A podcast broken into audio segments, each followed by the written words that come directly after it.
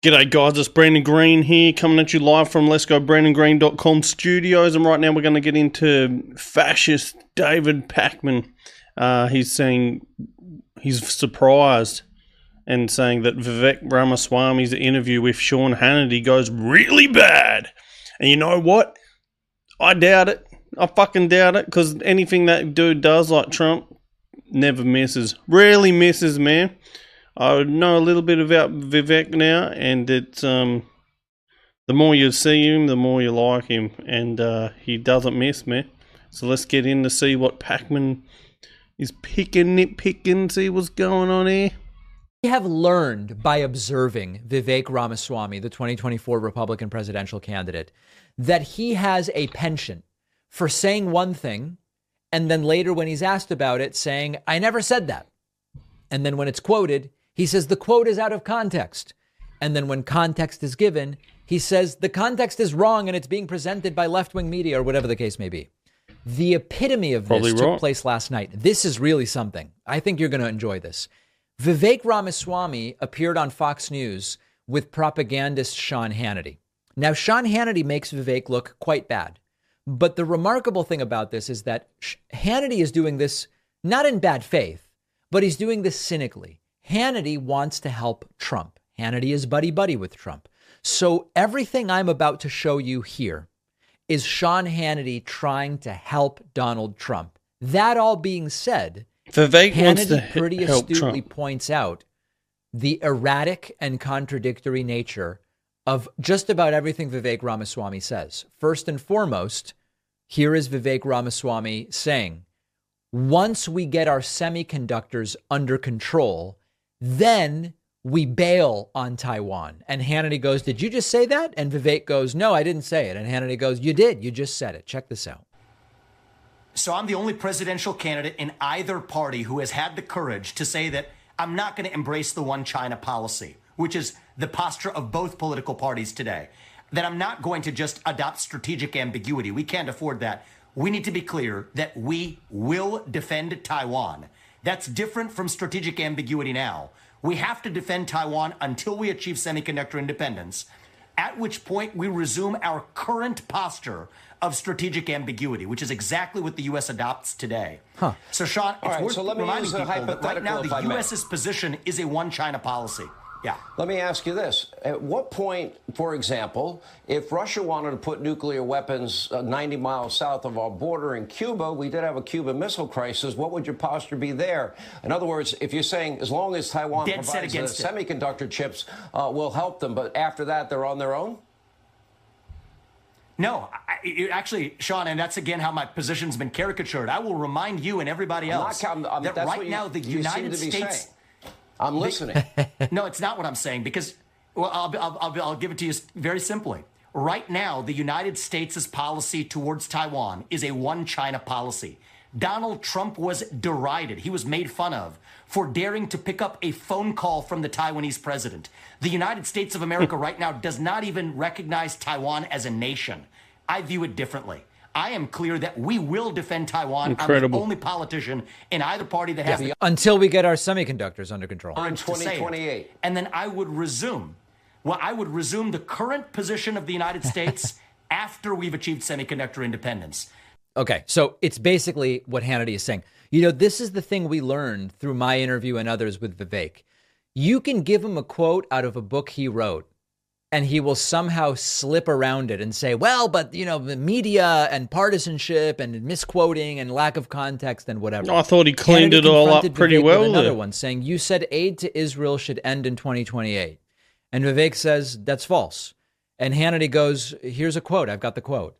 When you are putting Hannity in this position, you know you're not making much sense. go over some of the issues, though.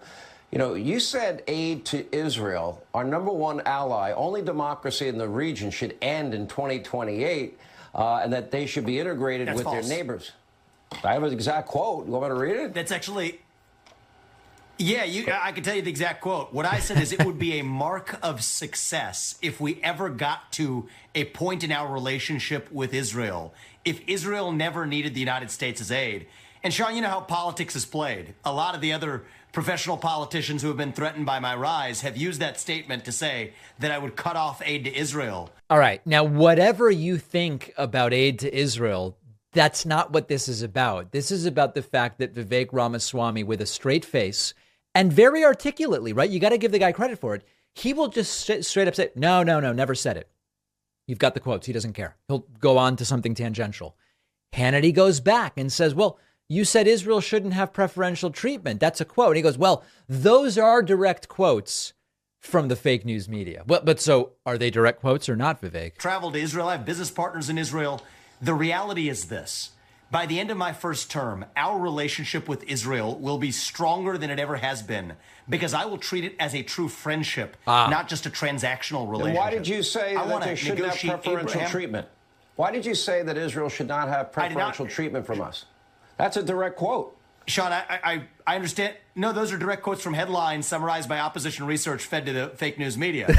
so, so are are they direct quotes or not? it's a very specific kind. Yeah, he does seem a bit, a bit slippery, this Vivek, a bit, doesn't he? 2.0 is my top priority. Ah. Abraham Accords. Why can't he just say, yeah, that was my stance then, it's now changed today as I'm speaking to you? Or explain the context? He's a bit slippery. Something really important for the U.S., which is to make sure that Iran never, ever, ever has nuclear capabilities.